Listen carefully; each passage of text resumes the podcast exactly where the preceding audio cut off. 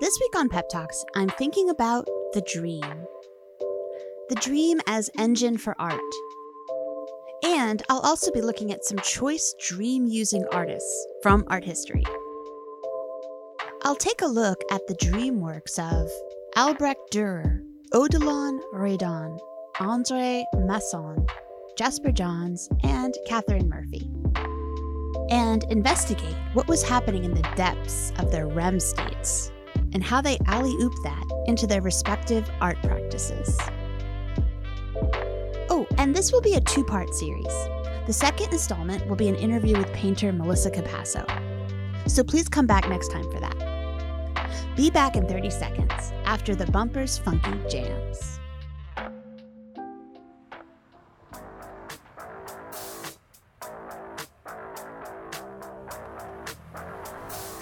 You are listening to Pep Talks for Artists, a podcast offering small words of encouragement to all those shuffling along the artist's road.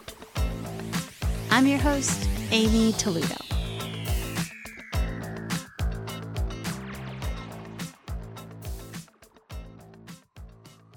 Once, I was watching an artist talk over Zoom, which was a three part conversation between Chie Fueki and Alexi Worth with Catherine Murphy, on the occasion of Chie and Alexi's show at DC Moore Gallery in New York.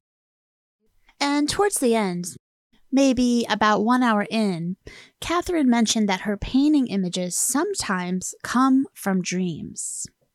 She said that specifically two of her oil paintings from a recent show at Peter Freeman Gallery were made this way. Flight which shows a blue gingham dress or apron splayed at the bottom of four carpeted stairs, and Begin Again, which shows an expanse of lime green and white patterned wallpaper, kind of in a Victorian style, with five blue painted hand outlines drawn upon it. You know, kind of like when kids draw Thanksgiving turkeys. And one of the hands still has her hand inside it, and her arm is coming in from the frame.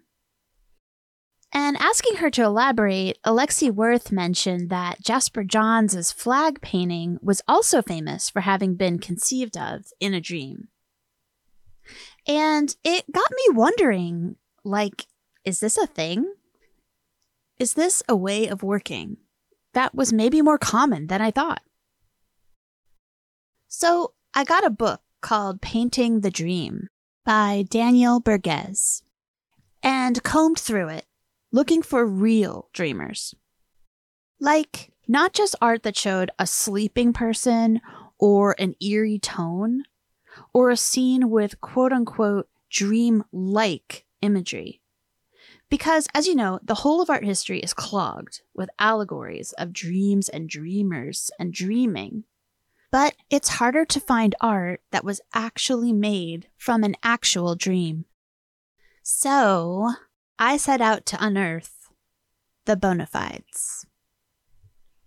The book yielded just a few under this strict criteria, because it too had included many sleepers and dream like works. But here is a distilled version, the essential oils, if you will, for us to consider. The German painter Albrecht Dürer once woke up from a dream or nightmare one morning. June 7th, 1525, to be exact, and made a small half text, half watercolor work about it on an 11 by 16 inch sheet of paper titled Dream Vision. In the dream, he was about to be swallowed up by a flood. He wrote, quote, I saw this appearance in my sleep. How many great waters fell from heaven the first struck the earth about four miles away from me with a terrific force, with tremendous clamor and clash, drowning the whole land.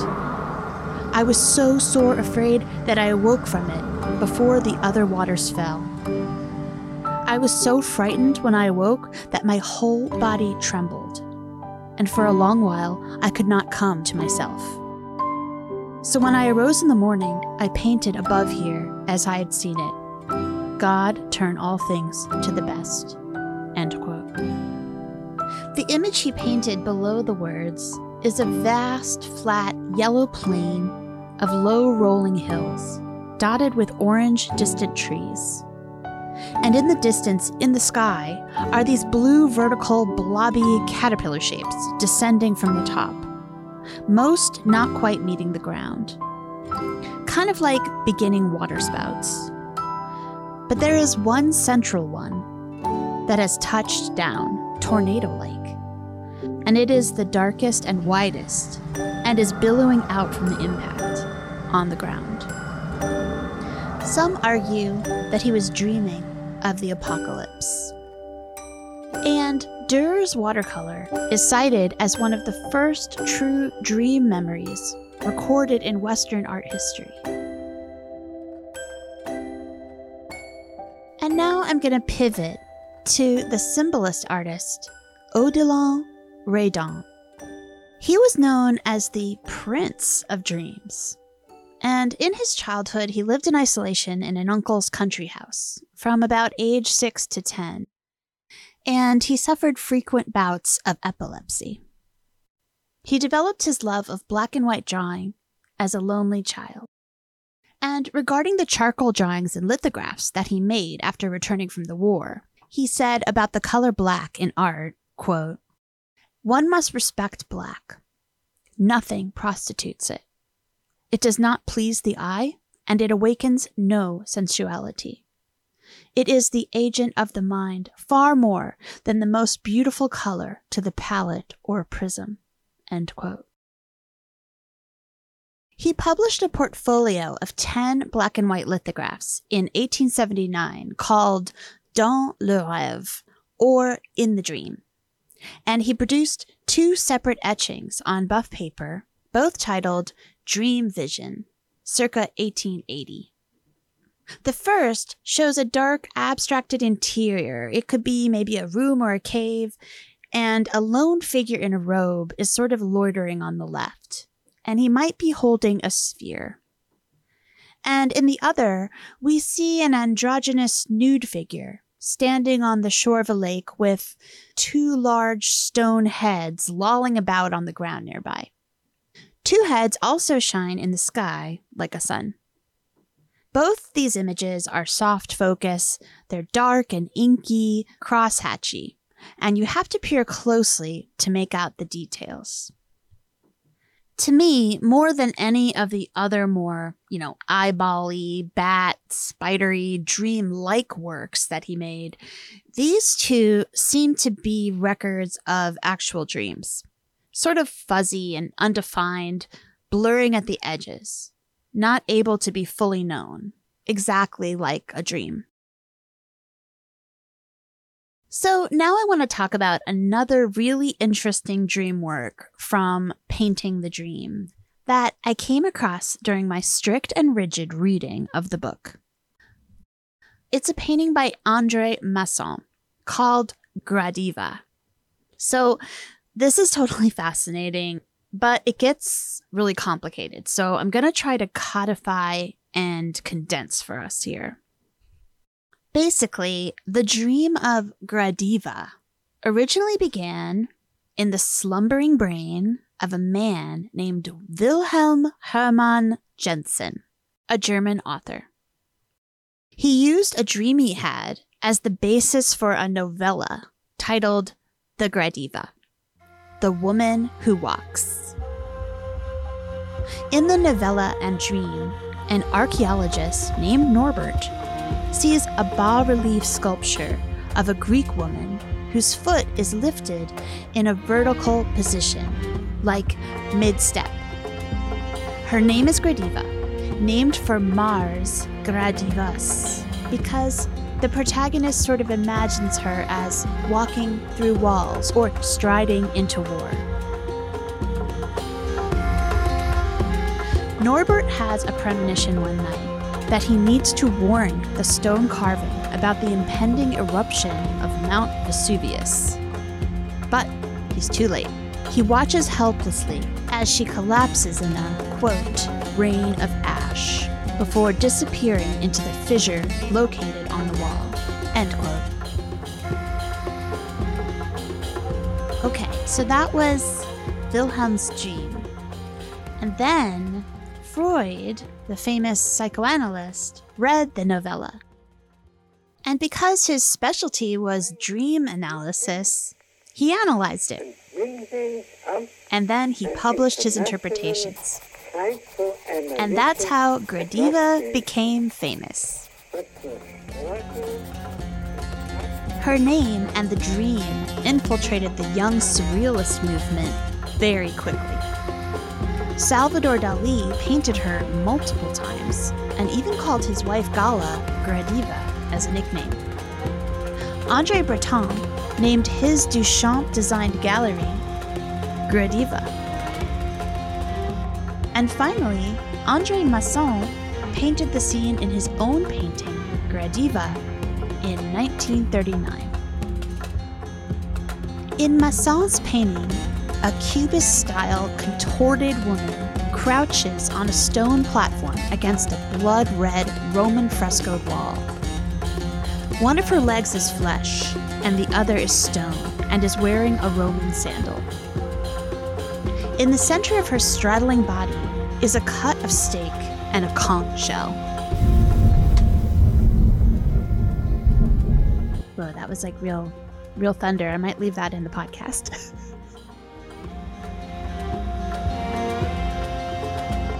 okay. Behind her on the wall to the left is a vertical black zigzagging gash, and to the right is an opening showing an erupting volcano at night, Mount Vesuvius. Gradiva became the muse of the burgeoning Surrealist movement. And Freud even commissioned a bas relief made real, or replica, for his own office.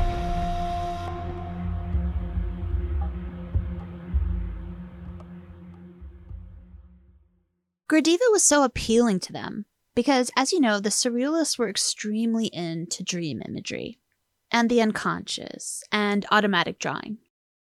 In fact, in La Révolution Surréaliste, a journal published by Breton, Eluard, Artaud, Leiris, and Louis Aragon, dream stories were often published.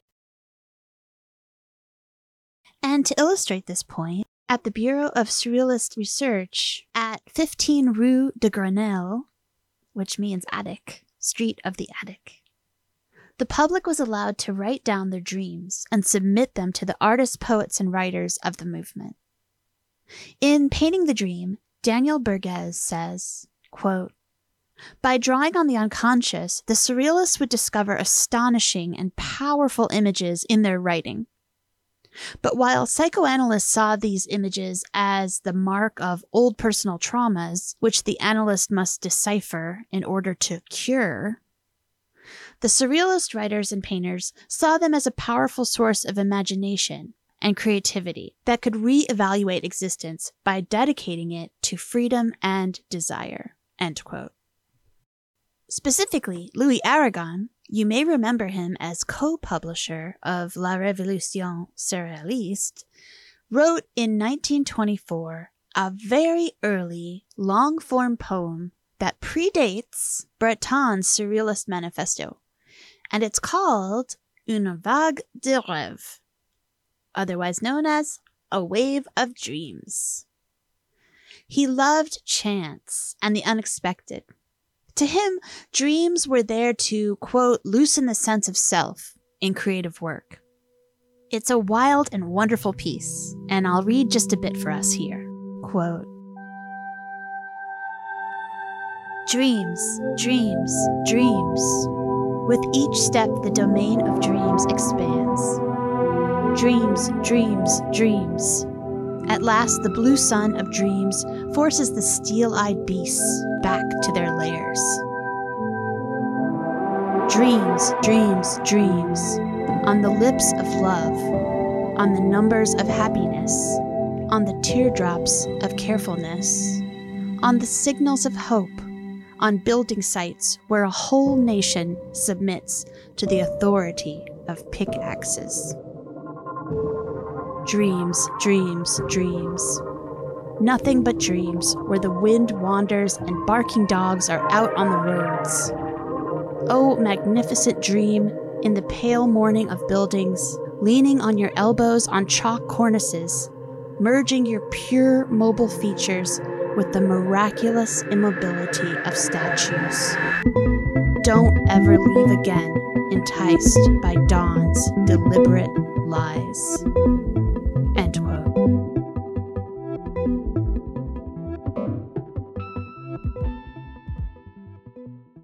Now I'm going to zoom us forward a bit, closer to modern times. To 1954, in fact, to Jasper Johns making his flag in encaustic paint and newspaper after trying it out in slow drying enamel and hating it. He wanted to use images, quote, the mind already knows. And here he is explaining the dream that inspired it all. Quote, One night I dreamed that I painted a large American flag, and the next morning I got up and went out and bought the materials to begin it. End quote. Okay, so the Jasper John section was a bit of a quickie because what I really want to talk about and end with is a bit more about what Catherine Murphy said about painting her dreams. I transcribed a bit of her talking about her dream paintings from the painting table. Catherine Murphy talks with Chie Fueki and Alexi Worth January 21st, 2022, hosted by DC Moore Gallery. And P.S., the whole talk is really, really good, and I highly recommend you listen to the whole thing. But if you want to zoom right to the Catherine dream bit, it's about one hour in. You can find it on the DC Moore website, and I'll also put a link in the show description. So in the talk, Catherine Murphy says, quote, A lot of the paintings are dreams. Literally dreams. I wake up in the morning and I go, oh sheesh, I gotta do that. And you know, my favorite thing in the whole world is that someplace along the line, I started dreaming paintings. And I was like, oh geez, it's too good to be true. End quote. She goes on to say that her dream paintings are, quote, special and, quote, less than the majority. So they are a bit rare and she continues, quote, Trust me, when you dream a painting, you pay attention. You know that something significant is happening in your brain and you pay attention. End quote.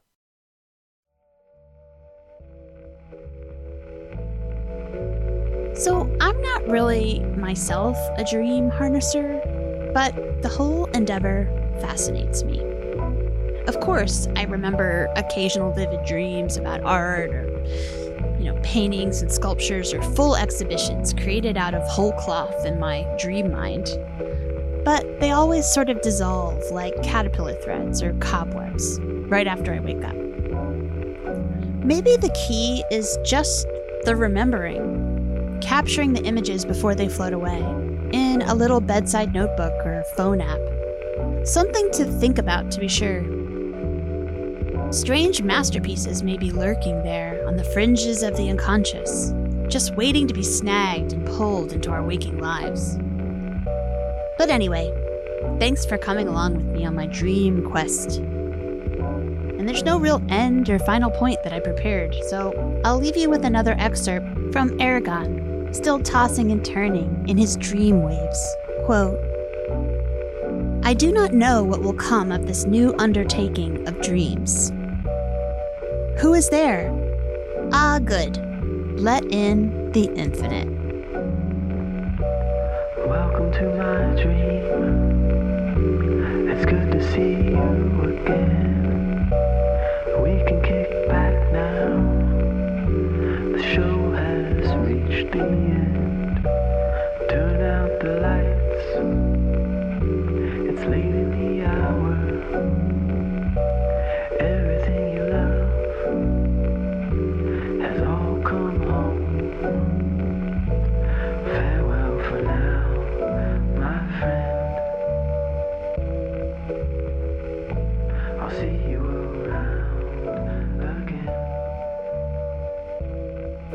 You've been listening to Pep Talks for Artists and the first installment of The Dream in Art.